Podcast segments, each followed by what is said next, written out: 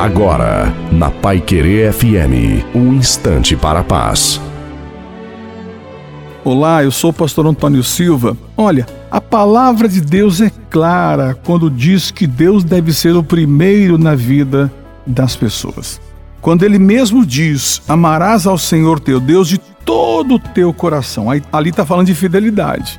Coração ali é sentimento. E nós não podemos usar o sentimento porque o coração é enganoso, mas os textos originais falam de fidelidade.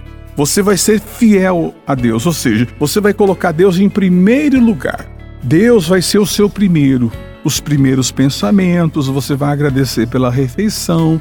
Antes de você fazer qualquer coisa, você vai colocando Deus em primeiro. Qual é a vantagem disso, pastor Antônio Silva? Você vai virando o primeiro de Deus.